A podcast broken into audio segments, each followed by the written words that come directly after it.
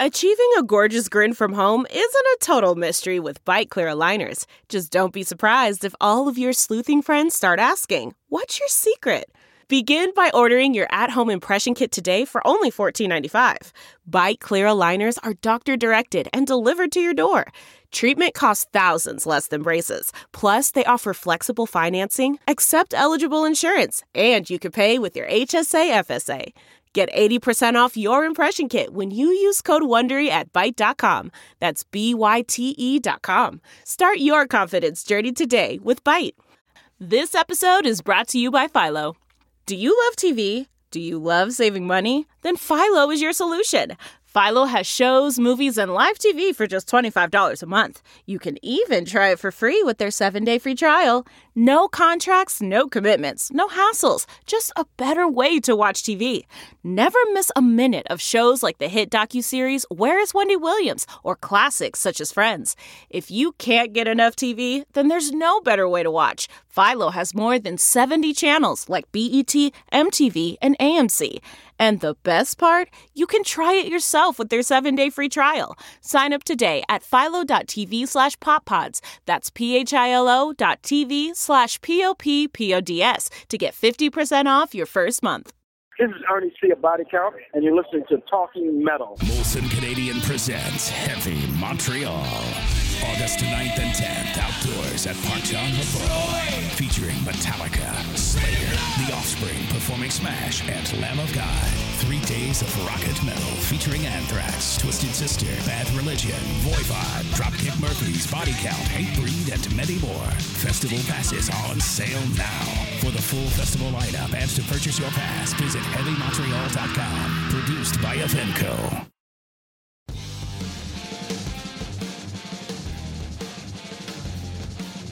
You're listening to the Talking Metal Podcast with your host, Mark Strigl, and special guest co host, Victor M. Ruiz. iTunes number one hard rock and metal podcast. I'm Bud Friendly. Now, here are your hosts, Mark and Victor.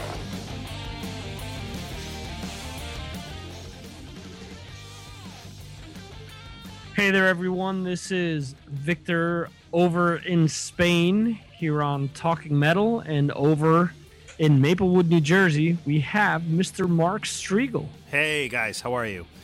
Thanks for joining us on the Talking Metal podcast.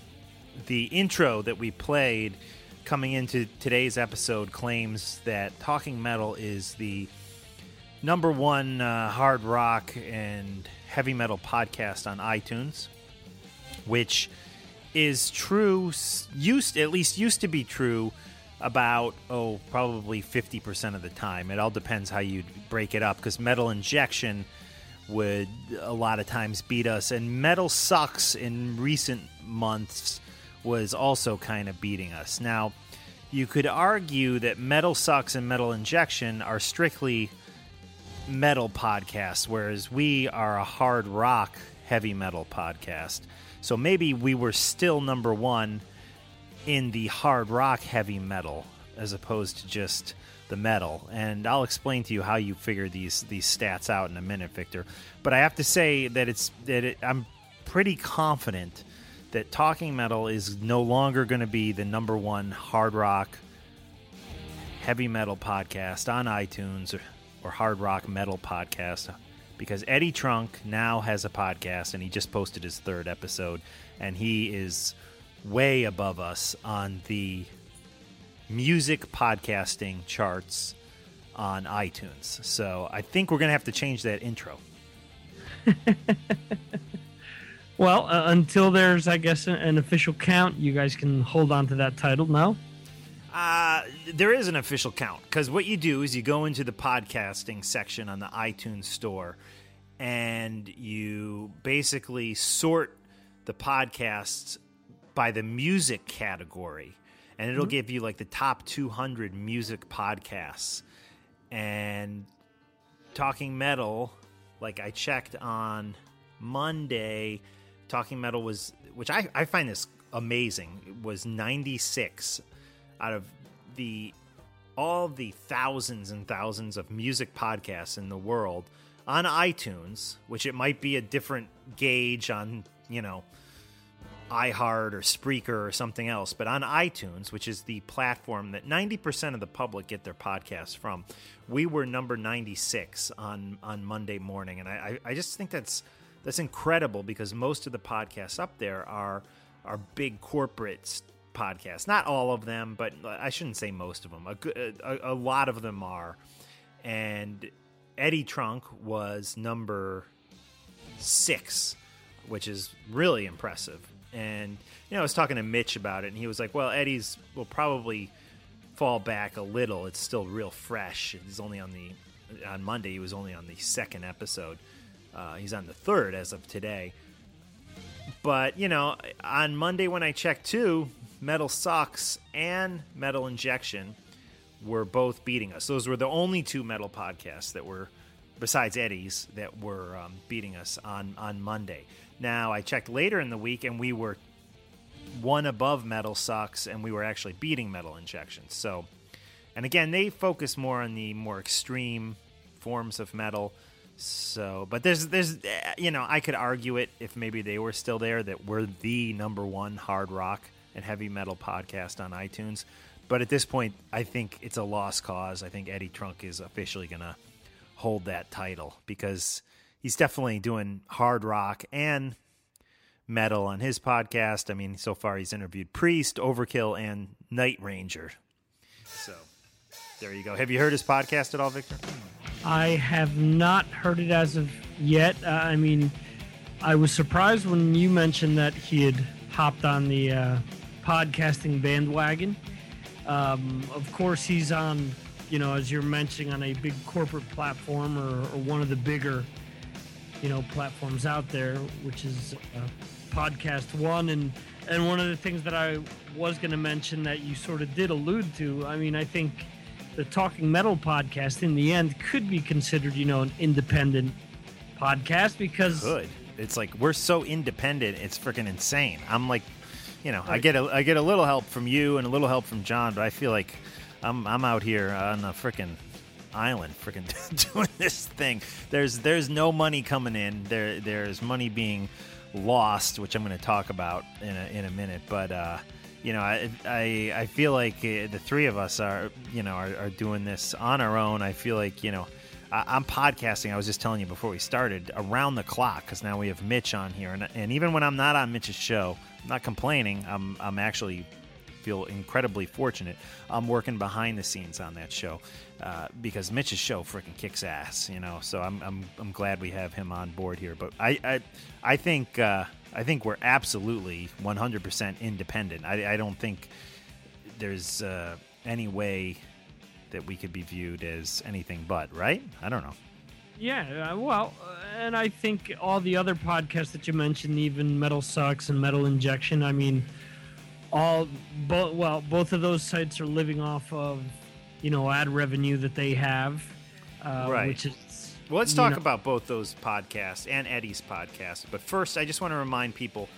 Ernie C. He's on the show, guys. You know, it was a kind of a funny episode, and it got a ton of listens, by the way, Victor. The episode where he was supposed to call in and he didn't uh, that Victor and I did three episodes ago.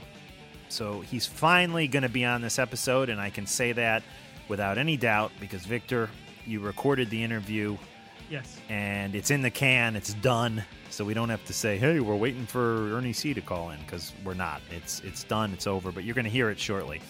But back to the podcasts. Yeah. So the thing with Metal Sucks is they're definitely kind of independent, but they're a part of like some kind of clan of like you know the website not necessarily the podcast but the website they have ad revenue and i don't know if that ad revenue is overflowing to the podcast i haven't listened to it in, in a month or two and i but i know when when i was listening to it i don't remember ever hearing commercials on it um, so I, I, I think you could argue that theirs is an independent podcast and but they definitely it's a profitable podcast, which Talking Metal is anything but profitable. Uh, and Metal Injection, you know, Rob, he's a he's a DJ, on Sirius. So I do think that that helps him a lot. Although I, I correspond with Rob quite frequently on email, and you know he's he's still trying to crack the code of how to make his podcast profitable. His site, I do believe, is is a little more profitable because he not only is he is he running the site, hosting the podcast, doing his show on Sirius Liquid Metal, but he's also running this heavy metal ad network, which provides non-audio ads, you know, pop-up ads or billboard ads for hard rock and heavy metal websites, and that is a good majority of what he does with his life. I think he actually says that on the the episode of Talking Metal where he was on with us. So, yeah, they're definitely you know I'm just not a business guy, I, or or I think I would be doing better, but I feel like you know if if we have a podcast that's one of the top 100 or even one of the top 200 because sometimes it does slip down. I saw it at like 130 today on the top 200 podcasts on iTunes. Um, you know, if if I was a business guy, you'd think I'd be able to figure out how to make a profit off it, but uh, I'm not, and I really haven't figured that out. We actually were hemorrhaging money with the Live 365 stream, which we're gonna kill, guys. Uh, it's gonna be gone at the end of the month, so there you have it. The publishing and everything of of paying the publishing and keeping the stream going through Live 365 was was just not worth the the money. So we're going to kill that. And it seems like most of you guys just enjoy the podcast and aren't really into listening to the stream, anyways, or were not into listening to the stream. Right. Do you And listen to streaming radio, Victor? Uh, I, I do from time to time. You know, I, I remember when I first moved over here, I listened to Sirius quite a lot because you could listen to that online. Um, with Live 365, you know, I did Yeah, try well, Sirius though. Is, I wouldn't call. I mean, I know you can now get it through the internet, but Right. I, I kind of feel like that's like more like well, it's satellite, you know. So it's even though a lot of people now are listening through Wi-Fi or, or through their computers to Sirius, I, I don't really consider that quote unquote internet radio. You know, like the if you go into iTunes and go into the internet section, there's all these internet radio streams that you can Right. listen to. yeah, uh, you know, I, I do listen from time to time. I Free can't- streams, I should say. 'cause Sirius, you have to pay for. You know. Right. Uh, I I don't listen to um, streams often. I mean, I, I listen to maybe a few times a month. I'm not going to say that.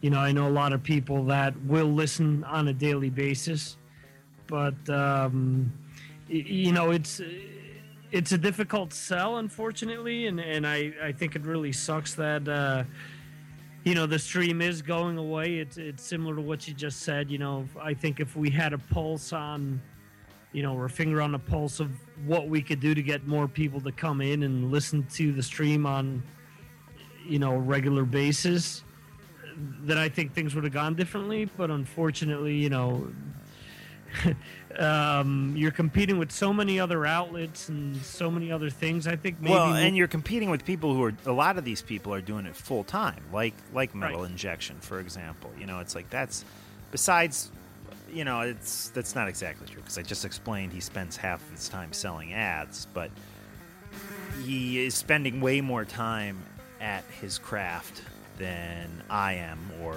you are, or John is, or most of these people. I mean, most of us go work day jobs, you know. If you haven't heard the interview with Rob from Metal Inje- Injection that we did, oh, probably six to months ago, maybe even a year ago, it's it's really great. You should check it out. And uh, I'm sorry to cut you off. Go ahead. No, no, no problem. I, I, I absolutely love that interview. It was very insightful listening to him talk about, you know, what they did to get things going, and um, you know, it, it's it's definitely an uphill battle. I mean, I'm in the same boat as, as Talking Metal with Mars Attacks in the sense that, you know, there's always more money going out than there is coming in. Um, you know, I get donations here and there from time to time, but I mean, nowhere near as frequent as, as you guys do. And I, and I mean, a lot of that does have to do with um, uh, me not having shows up there as frequently as I'd like to release them. But um, Yeah, I mean, I think if we would have been on the live stream, doing a live show every day, you know, and really just having a set schedule and ha- and premiering stuff on the live stream, it could have turned into something. But it's just uh, it wasn't something I was able to make happen, and there's only so many hours in the day, man, and it's just like so. Let's right now move forward and focus on talking metal and maybe not having the live stream, not spending the money on it will be money that we can then put back into talking metal, the podcast, and forge ahead with that, not having to worry about programming music on the stream, music that, you know, never more than three people are listening to. Right. And we can uh, make this happen, you know? So, and it, it's, you know, I'm, listen, I'm, I'm so excited that Talking Metal, we have Mitch's show on, on board now, one on one with Mitch Lafon, and that after a disastrous 2012, we really kind of rebounded in 2013, and I, I still feel like we're riding the wave here in 2014. A little disappointed. I haven't had any really, I wouldn't say any big name guests uh, in a couple months, but I, that'll change. That'll change. I was talking to John about that today, and who knows? We might even get a certain spaceman on the podcast real soon. Yeah, I, I think there really hasn't been a lot of huge names out there either. I mean, Priest has been out there, and Yeah, well, yeah, we had Priest on, you know, and I know Yeah. th- that they've been doing a lot of press, but I do think we were one of the first podcasts to get them. Speaking of Priest, that interview on Eddie Trunk's first podcast, did you hear how awful that sounded? I mean, you could barely even hear Glenn Tipton. I, I think there were a lot of people that um, that mentioned that. I personally have not listened to the interview, but you would think that someone with his experience in radio and different formats that uh, he would have done something to ensure that you know his first show out of the box would have sounded a little better. I mean, I think it's a little different for for talking metal or for myself to go out there and you know do sort of 10 episodes and test the waters and and you know figure out what you're doing as opposed to someone that's been working you know in the industry per se since the late 80s i mean he's been involved you know at a station in one capacity or another since actually probably the, the middle of the 80s so um you'd think that in 2014 that you know he, he'd have his shit together per se. Yeah. ensure that you know an episode like that does have good uh, sound quality and that he's giving his listeners you know the, the best stuff possible. You know this is someone that also had uh, not so much a podcast but he had like a pay service where you could listen to him talk about various things which was an extension of his news network um, or, or his news that he was Right. Was he still doing that or? or I what? honestly haven't been on his site in probably like two or three years, but I know that up to about a year ago, people were sort of making fun of the fact that he was still, you know, having a, a members only section to his website, something that's, I don't know. I guess if you're a band, that makes sense. If you're someone like Kiss or Metallica, that makes sense. But, you know, anyone else, I don't know what exclusive content and Eddie Trunk can provide you that say a blabbermouth or, or a brave words can at this point you know Right. I mean, he's not Howard Stern. You know, he doesn't have quite that fan base, but he is Eddie Trunk. So uh, who knows? Maybe it was working for him. I, I my guess is it probably wasn't, which is why he's podcasting now, where he's you know getting advertising through this podcasting company that he's with.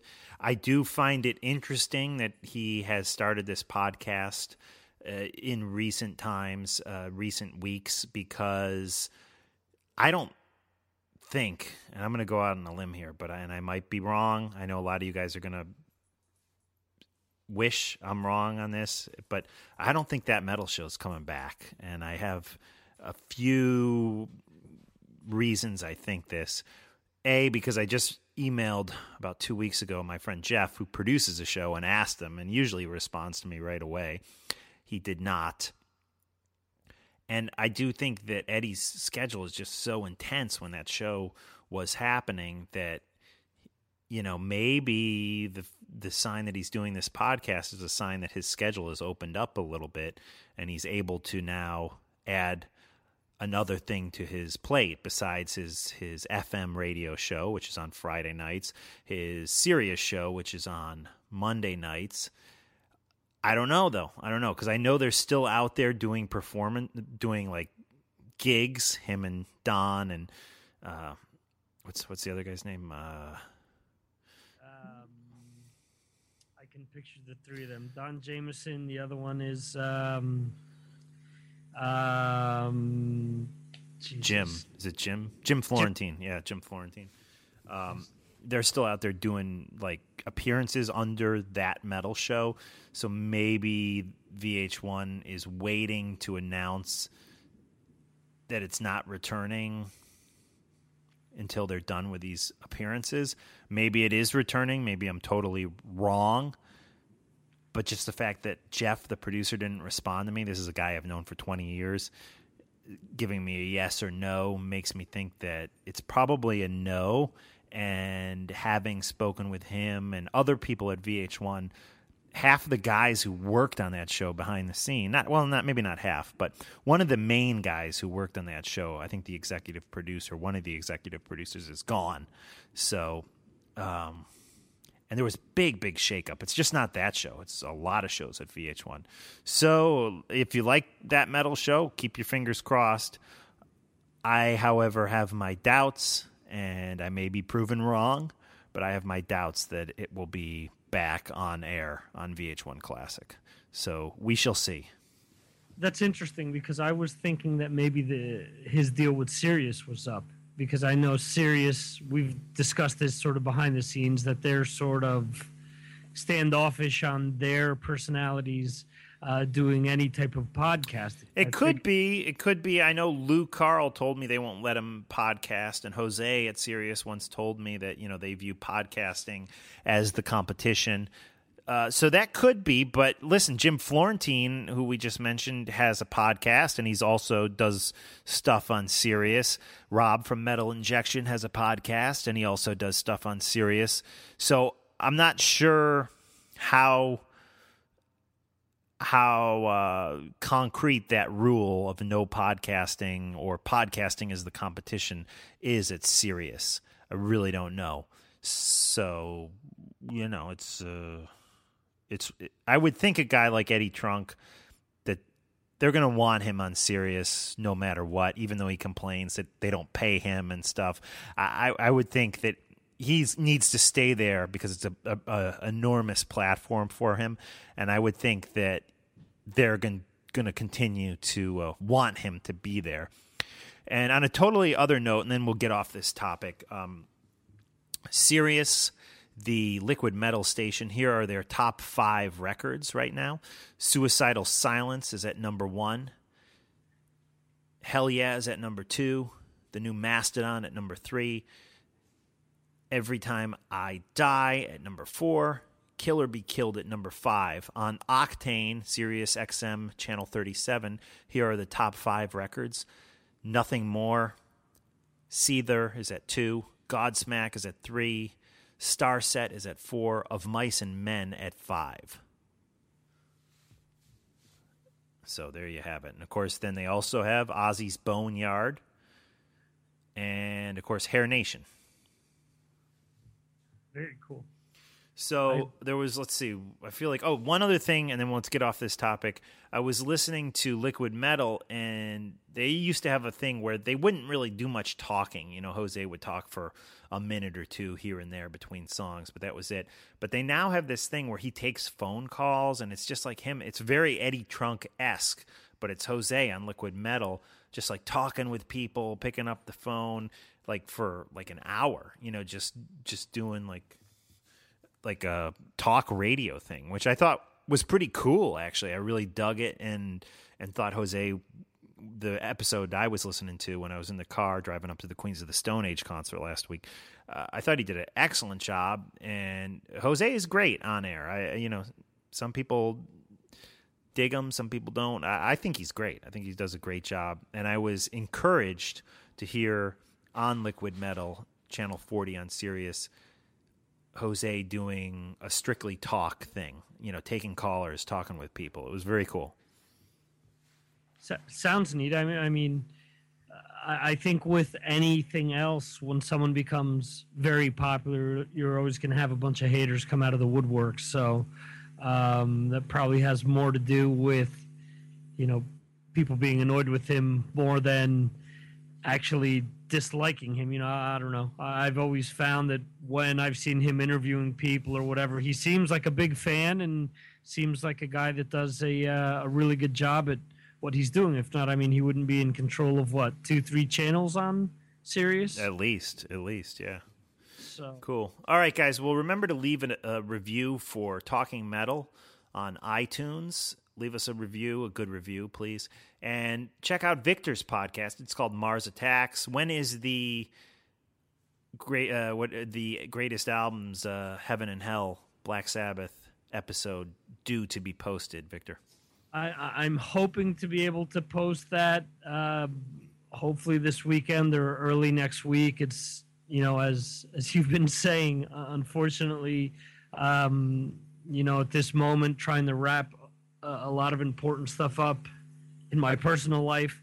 Um, I haven't been able to dedicate the time necessary to the podcast. For that, I I do apologize. But uh, once. Um, once we have everything solidified with our move and everything else, I do have big plans for the podcast. There's still a lot of things that I'm doing behind the scenes and different things that uh, I do think will help make the uh, podcast a more enjoyable uh, listen. And um, and I think we're gonna take the show in a, in a little different direction and um, and introduce a few different themes that we haven't in the past. So Cool. Well, you got me excited. I mean, you already do a great show, so I'm looking forward to future episodes of Mars Attacks, which you guys can hear on talkingmetal.com or talkingmetaldigital.com.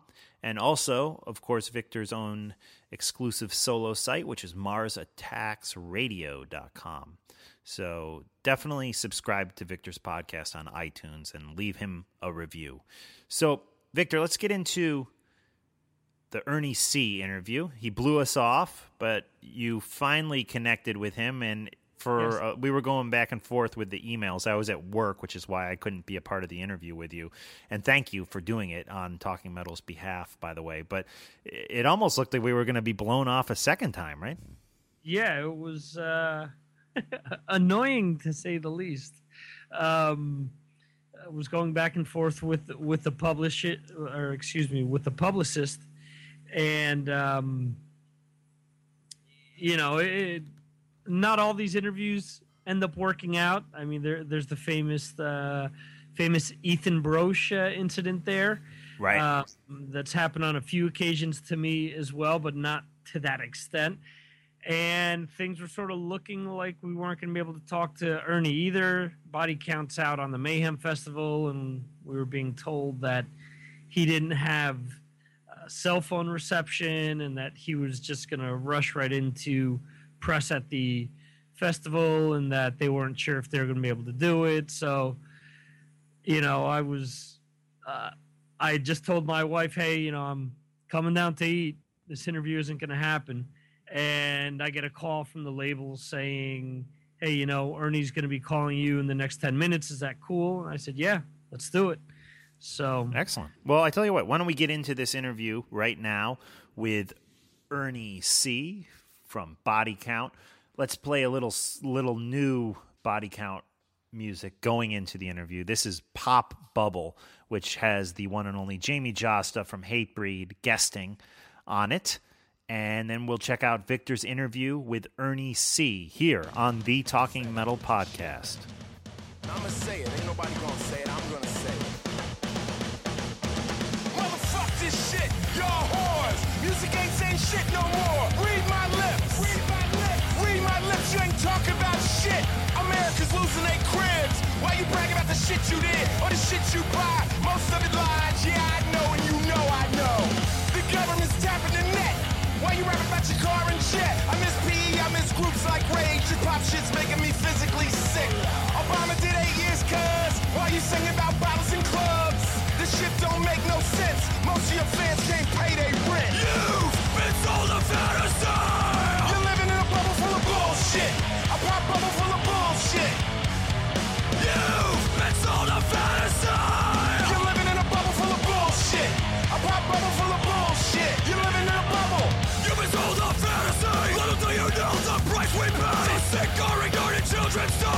Veterans come on the real war. Infinite death on borrowed time. Some bankers steal. The media lies. Now you've been bought and fucking sold. Feel the steel into chapel. Hard and cold. Music's come a long way. Guys have gone from fight to power to what does Kim Kardashian have on today? Fuck's the matter with you? This pop shit's driving me fucking crazy.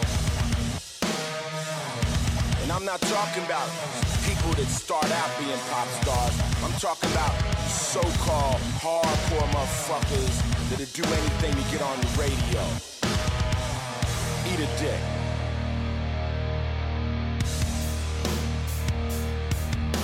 Body count, motherfucker. I can't fake it. This shit's whack. I say this to your face. This ain't behind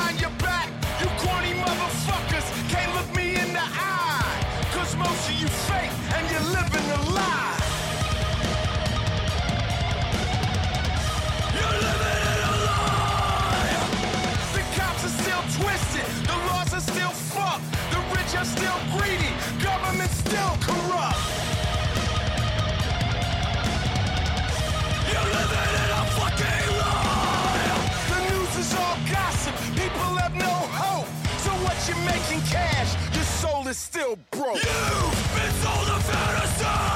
You're living in a bubble full of bullshit. A pop bubble full of bullshit.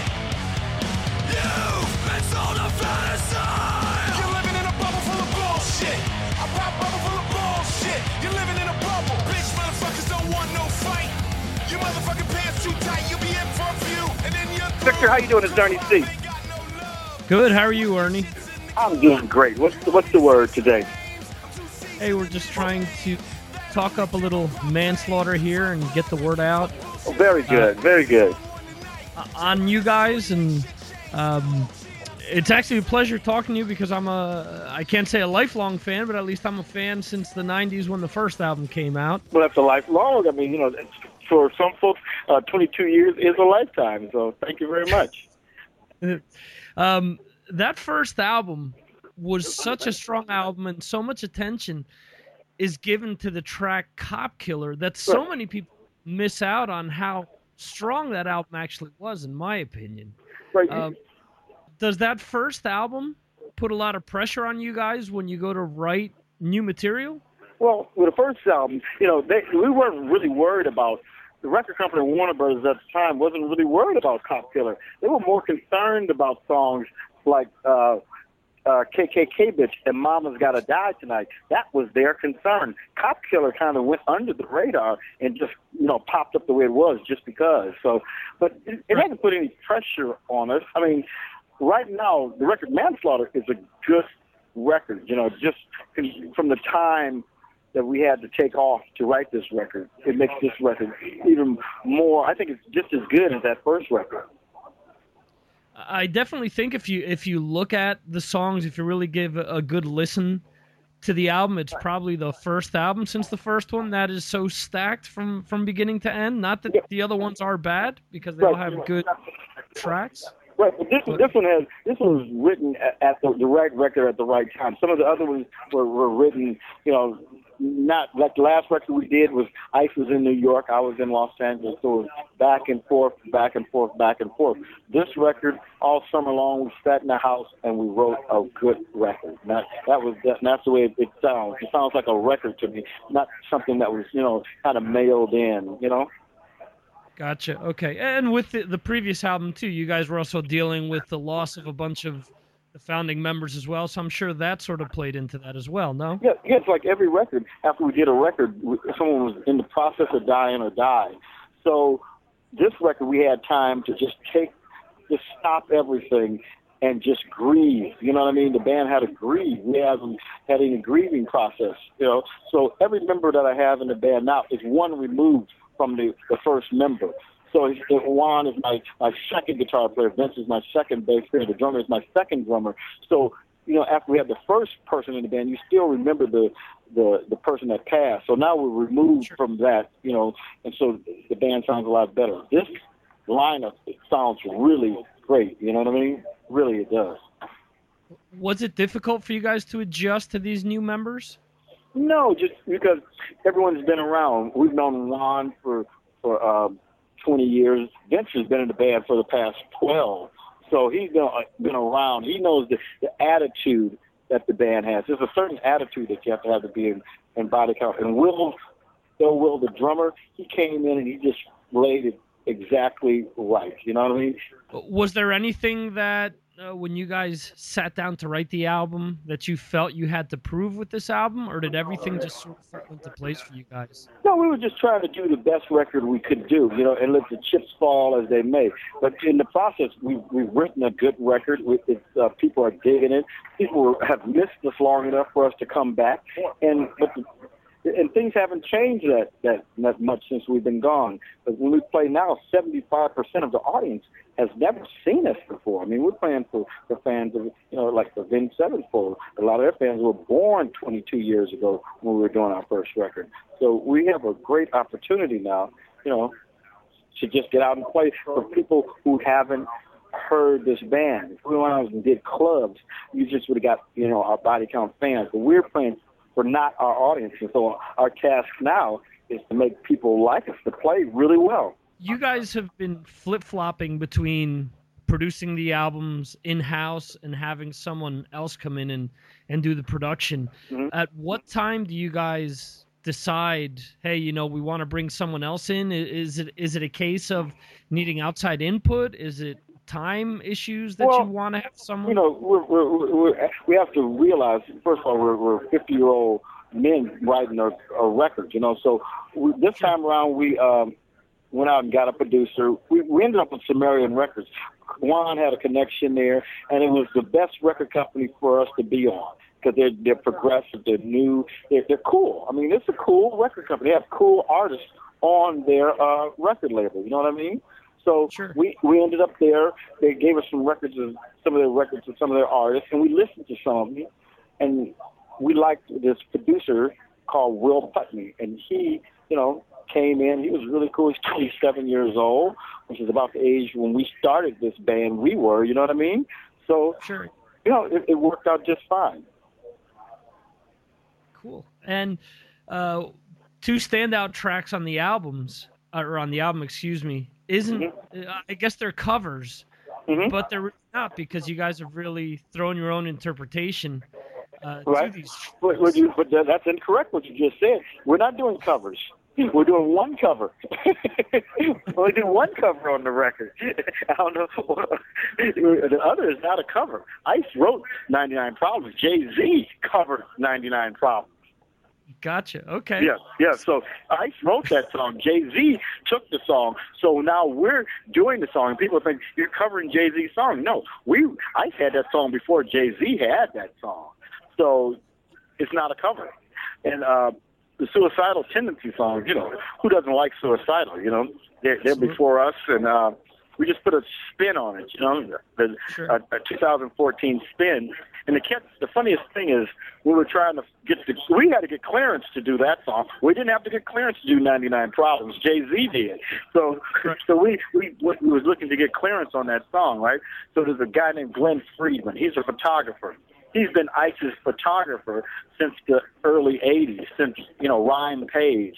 He owns the rights to that song. Ice's photographer. We didn't know that he even had anything to do with that. He he was the publishing company. And then he's also a vegan, so that worked out just fine. he got he got a kick out of it too. You know what I mean? Body count is just extreme fun. Absolutely. And see, this is why I love talking to artists because you get your ass set straight all the time. So, Yeah, you know, just just you know, we're we're just extre- extreme fun. You know, because if you talk shit, you don't get shot. You know, that's as extreme as you can take it. You know what I mean? Yeah. See, that's the thing that always bothered me about when the argument with Cop Killer came up or some of the lyrics over the years is Mhm. it's okay for Hollywood to sort of parade around in a certain light, but it isn't all right for musicians to play a part up on stage. And then when you come off the stage, you're someone else. You know, it just Right. doesn't make But- sense. But, the thing about our band, sometimes it took us a little too serious. They took our band really, really serious. I mean, even right now, you know, Ice does Law and Order. He's been on that for the past 15 years. But when he does Body Count, it's, it's like they don't even know him. You know, and they they know who he is, but it's like they made us at um, Best Buy to, to have the cover of Manslaughter. They made us put a cover on the cover. They still, you know, but they have other albums that have guns on the front. But you know, they really take us serious. You know. That's that's amazing. That I don't know. You'd Yeah. think that over the years that would progress, but it never Yeah. changes. So. No, never changes. You know, they take us, take us too serious. And we're, you know, we're just a, a rock band having some fun. Right. Well, this month on my podcast, I'm featuring an album by a band that you actually produced. Um, the band is Black Sabbath. The album Uh-huh. that I'm featuring is Heaven and Hell. But you worked on the very underrated Forbidden album, which, in my Well- opinion, is a lost gem in their catalog. Well, you know, Um, go ahead. No, I was going to ask you, what was it like working with the band? Well, you know, when you, whenever you do a Black Sabbath record, it, it's, it, you're going to get under the microscope. I mean, they've had 11 records, so if just to be to do one is an honor. You know what I mean? To produce a Black Sabbath record is an honor. It was it was a lot of fun doing that record. I mean, I had Jimmy Page show up to the studio. Uh, uh, who else showed up? Uh, Jeff Beck. Uh, um, uh, what's his name? Queen's guitar player. What, Brian May showed up. Um, I, I worked on the the drums with the late Cozy Powell. I mean, I can't complain. It was a good experience for me, and the record's good. I mean, the record it's a good Black Sabbath record. It's not the best Black Sabbath record. So, uh, you know, it, it was good for me just to be accepted in that way by Tony Iommi. I mean, you can't, you know, get any bigger than that. Absolutely. I mean, uh, it it always sort of frustrates me that uh, you know the Tony Martin years are pushed off to the side, but they still put out quality material, and there are tracks that you produced on that album that I think definitely still slot in with some of their classic tracks. Yeah, they, they were they, they were they were good tracks, and, and uh, also Ice holds the title of being the, the only person ever to guest star on a Black Sabbath record, and I put him on the record. So Right. It's funny because so many people had a problem with that, but you know, Ozzy did work with um, uh, did work with uh, ODB, and he Right. did work with uh, Busta Rhymes as well. So Yeah. I mean, I don't see the uh, issue. uh, you know, it's, it's just people need something to talk about. So that's what they decided to talk about today. You know, that's that goes back to our song right now, "Pop Bubble Full of Bullshit." You know, people just talking, you know, just talking and talking and talking. You know, On Wikipedia, it's posted that you had a hand in producing Stone Temple Pilots and Rage Against the Machine early on. You know, no, that, that you know that whole thing is gotten. I I just helped them out. You know, um, I put them on shows. You know, I went to rehearsals. Eh, eh, I I don't consider I had any. Those bands were destined to be what they were going to be. When I heard uh, Tom play the first time in that band, I'm like, because he was in a he was a friend of mine. He was in a band a band called Lock Up that was on Geffen Records years and years ago. I knew that that band was going to be something. I just put them on. Uh, some of our shows as opening act. And STP, I helped them get management and things like that to help them get to that level. But I didn't produce anything that was going to help them get any further than they were going to get on their own. They had demos, and you know, when I first met uh, STP, they were Mighty Joe Young. So that's Right. before they were STP, before they were signed to Atlantic. So yeah, I don't feel I had anything to do with it. It was just, um, it just sounds like I did, but uh, they were going to be what they were going to be. Gotcha. Okay. And it was funny when I read, or not funny, I just found it sort of odd. Uh, when I read Vince Neil's biography, he says that he grew up in Compton. And I Uh-huh. started looking at the dates, and I guess he's technically two years younger than, than you are. Okay. Um, did you ever cross paths with Vince Neil in Compton or anywhere before Motley Crue Oh, took oh, first of all, I'm, I'm not from Compton. Hell no. uh, we, I grew up in South Central LA. which is a little further over than Compton. You know, we grew up in the in the middle of Los Angeles, uh, South Central. Compton is a whole other thing. Compton's over there where NWA came from, Compton and Watts and all that. We're from the middle of LA. We're, you know, that's that's where we're from. But I, I didn't know Vince was from Compton. I mean, there's good Compton. There's some good parts of Compton. There's, you know, four hundred, five hundred thousand dollar houses in Compton, is close to Carson. So it's not unbelievable. Gotcha. Okay. He And didn't come. He didn't come from Compton, you know, where the Crips and the Bloods are shooting each other. I don't think, you know. So, but you know, I guess you guys are playing at Heavy Montreal in a little bit. Yeah. Um, you tell me what it's like for a band like Body Count to play these types of festivals? Oh, I mean, it's it's a lot. It's a lot of fun. I mean, you know, to be playing these festivals after twenty some years, it, it's really a, a it's great because a lot of bands we started with aren't even around. You know what I mean? And and right now we- we're I don't know we're like nostalgia or people you know are just people are coming out to see us. I mean, people are really happy to see us. You know. So I'm having a great time. I'm having a great time just out here playing. And, and you touched on an interesting thing there. One of the first things that you guys were known for was playing on the original Lollapalooza. And how Yeah. many of those bands are still around was- and kicking? and that was 1991. And I, I this feels like Lollapalooza. You know, this this tour we're on right now, it feels like the first Lollapalooza because because the first Lollapalooza, everybody mixed all up the band. You know, Henry Rollins used to come and play with us, and so uh, Jonathan Davis said he's going to come over and you know jump on Cop Killer somewhere along the way when he when he, when everything wants to. You know, what I mean, it feels comfortable. You know. We go out every night and we sit and watch Cannibal Corpse play. We go over there and we watched Avenged Sevenfold the other night. It feels like that kind of feel to it, you know, a family show with a bunch of cool bands. We did the first original Lollapalooza, and some of the people that are producing this were there, and they're getting the vibe, you know what I mean, we're, of that feeling. So it feels like that. Awesome. And what do you guys have in store after doing the Mayhem tour? Uh, after Mayhem, we're gonna go do Heavy Montreal. We're gonna do the the Gwar, the Gwar Barbecue. We're gonna play the Afropunk Fest in Brooklyn, New York, and then we're just gonna do spot dates up to next summer. We'll probably go to Europe next summer and hopefully do another record since the band is up and running now. We're not gonna shut it down anymore.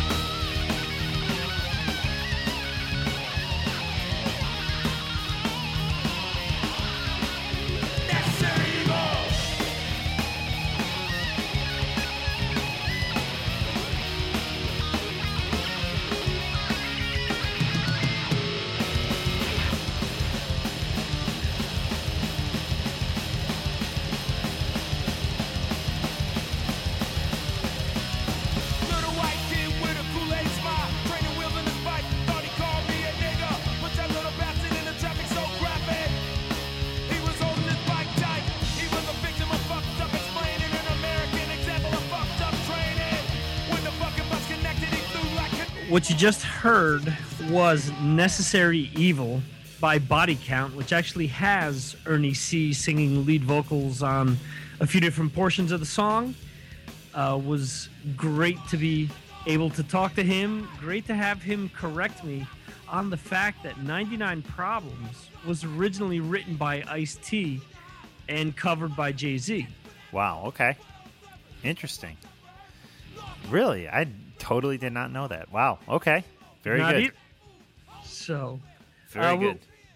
was actually really neat because I mean I think he was very open to talking about different subjects. You know, I was hesitant to bring up uh, Sabbath because you know in the Tony Iommi book, uh, Tony does not speak favorable of the Forbidden album, and I honestly think that that album has a lot of really strong tracks on it. Well, not a lot, Right. But, you know, I would say it has the, the closer "Kiss of Death" is one of the the best tracks that, in my opinion, Sabbath has ever released. Definitely from the Tony Martin era, and Okay. maybe. I'm with you on the Tony Martin era. I, I think I, I don't know if it's you know when with all the stuff they put out with Ozzy and Dio and even Gillan.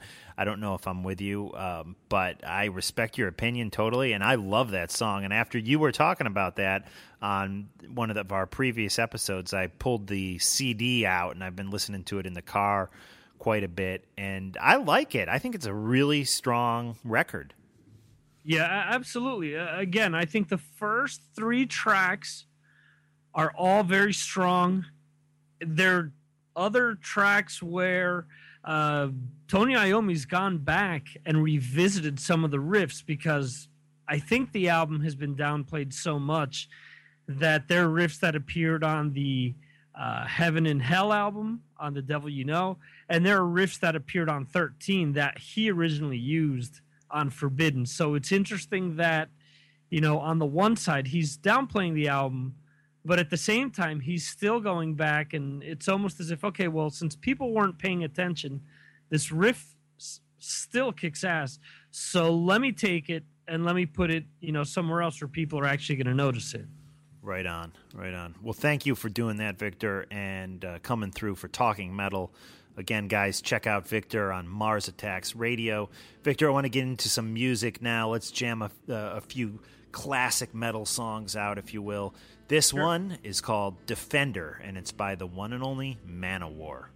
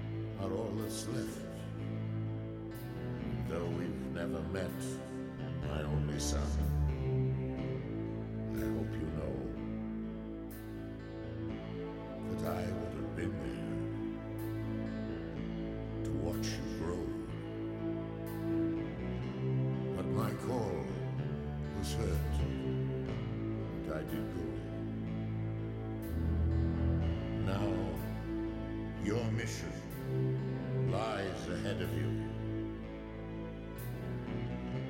as it did mine so long ago. to help the helpless ones who all look up to you and to defend them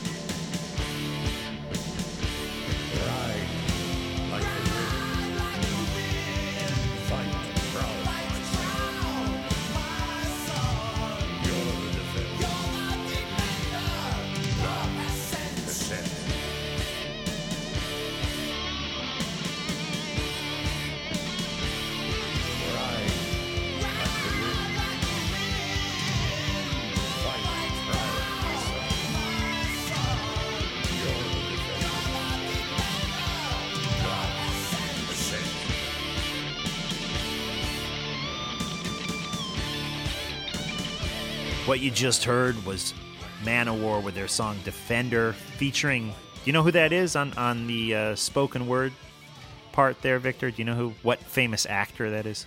Um, is that Christopher Lee by any chance? Good guess, but no, that's the one and only Orson Welles. And Orson Orson- Welles is such an amazing character and story. He, you know, really kind of died. When he died, he was kind of a little bit on the down and outside. You know, he wasn't quite respected. And he was doing VO work, and a band like Manowar, who probably didn't have the biggest budget in the world, was able to hire this guy who, you know, 30, 40 years previous had been the biggest superstar in the world. You know, maybe even 50 years. I haven't done the math, but you know, he was he I guess 30 40 years is probably more like it. But he he he was kind of down and out. He wasn't making much money and he was not the star he once was, which was like the biggest star in the world. And they hired him and then to do that that VO on the song Defender and then right after he died suddenly people were like he was a genius you know but he never really got to hear these people hail him as as this this absolute genius and I've read that it's kind of sad because he died not really feeling that respect that suddenly once he died flooded in and people hailed Citizen Kane his movie as one of the greatest movies ever made if not the greatest movie ever made and uh, yeah, Manowar with the one and only, the legendary American legend Orson Welles doing the spoken word on that. And I read somewhere it was like a Wikipedia page or something had had it listed wrong, saying that Orson Welles was doing the the spoken word part on another Manowar song, which I think is incorrect. I think it's just Defender that he does the spoken word part on. And if there is another Manowar song that he does spoken word on in addition to that, please email me at mark at Talking Metal and let me know. Or on our Facebook page. Just Google, or not Google, go into Facebook and search Talking Metal. So, um, were you a Manowar fan, Victor? Yeah, absolutely. I mean, I enjoy them. I enjoy their albums up until probably the early '90s. After that, I sort of lost track of them. But uh, yeah, absolutely. Uh, Manowar is still huge over here in Europe, and actually, you know, as a kid, I didn't really know who they were until I vacationed over here one year and someone gave me a, a cassette that had uh, Quiet Riot's Condition Critical.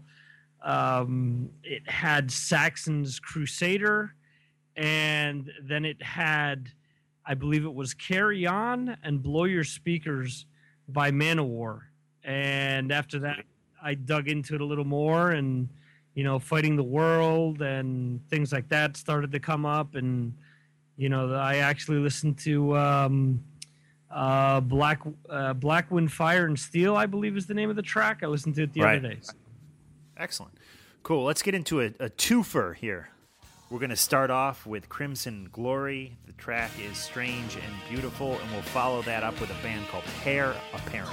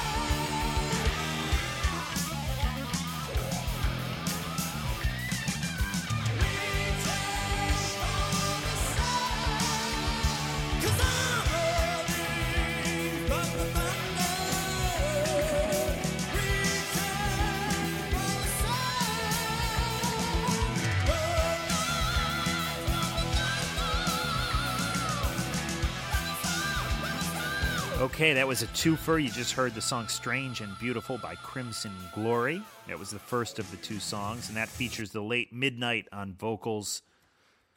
Crimson Glory, a band that Todd from Queensryche was in for, I guess, not really all that long, right? More towards the end of, of the uh, Crimson Glory uh, time. Yeah. Or are they still? Are they still out there doing their thing?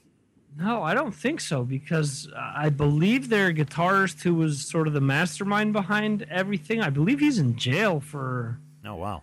for for for some deal, and um, I think Todd was their like fourth singer. Yeah, something like that. Midnight is the guy who is really considered the classic singer of that band, at least from what I know. And Heir Apparent was the second song you heard.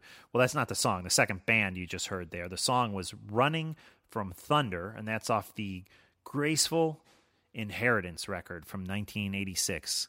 Again, Heir Apparent from 1986. The song was Running from Thunder and that is available on iTunes. So go download both those tracks and support the artists. And I guess we'll wrap it up, Victor. I appreciate you joining me on a what Thursday night here, the middle of the night for you over there in Spain. Yes, early Friday morning or early Friday morning on a national holiday. So Ah, okay, all right. recent holiday. I'm sorry, no longer a national holiday. The, the the holiday is offensive to some people now. So there you Oh, go. All right. And Victor, just because the live show is temporarily stopped, we doesn't mean we're not going to continue doing stuff with you. The numbers for the shows you do with us are always real good, and we get a lot of great feedback on them. So I can't wait to do more stuff with you. And we may even start doing these live shows like we were doing on Live 365 over the Spreaker format, which I'm not an enormous fan of this whole Spreaker thing, which is a whole story I won't get into. However, there are some good things about it, I think, and the platform they give you that allows you to broadcast live, I think, could potentially be something cool. We just have to kind of figure it out. I think it's probably pretty easy, but that's a possibility for the return of Talking Metal Live at some point down the road. And in the meantime, let's just focus on these podcasts. Let's keep these podcasts going. Let's keep them going strong. Let's try to pull in some big name guests. If you're a big rock star out there or famous musician and you listen to the show and you want to come on the show, please email me at mark at talkingmetal.com. Um, support us with a PayPal donation. Use the Amazon links in today's show notes to open up your Amazon and do all your shopping. We get a small kickback when you do that. And that's about it. Any any plugs you want to add, Victor? Uh, just want to let people know, as you've already mentioned a bunch of times during the show, to check out MarsAttacksRadio.com and check out all the good stuff we have going on. If you're looking for any of the classic albums column that uh, people seem to be fans of, there's a, a way that you can find all, all the episodes on the right hand side there of the homepage. You can also find links to Facebook, Twitter, our PayPal donation, Amazon store, so on and so forth. Just go to MarsAttacksRadio.com. Right there on the homepage, you'll find all the information out that you need. Excellent. Guys, have a great night and I don't know, what do you what should we what can we do to take us out here? We should do another song. Why don't you pick one? Um, what do you want? Classic, newer? I mean, I don't do you- care. Anything. Any any songs you've been rocking, old or new, in the past forty eight hours that you you dug that you want to share? Yeah, absolutely. Um, revisited that uh, classic new wave of British heavy metal. Revisited that Lars Ulrich put out there um, in the early '90s, and was really digging, you know, the tracks off off of that. The track is "Leaving Nadir," and the name of the band is Witchfynde. It actually ends CD one of the compilation. All right, let's check it out.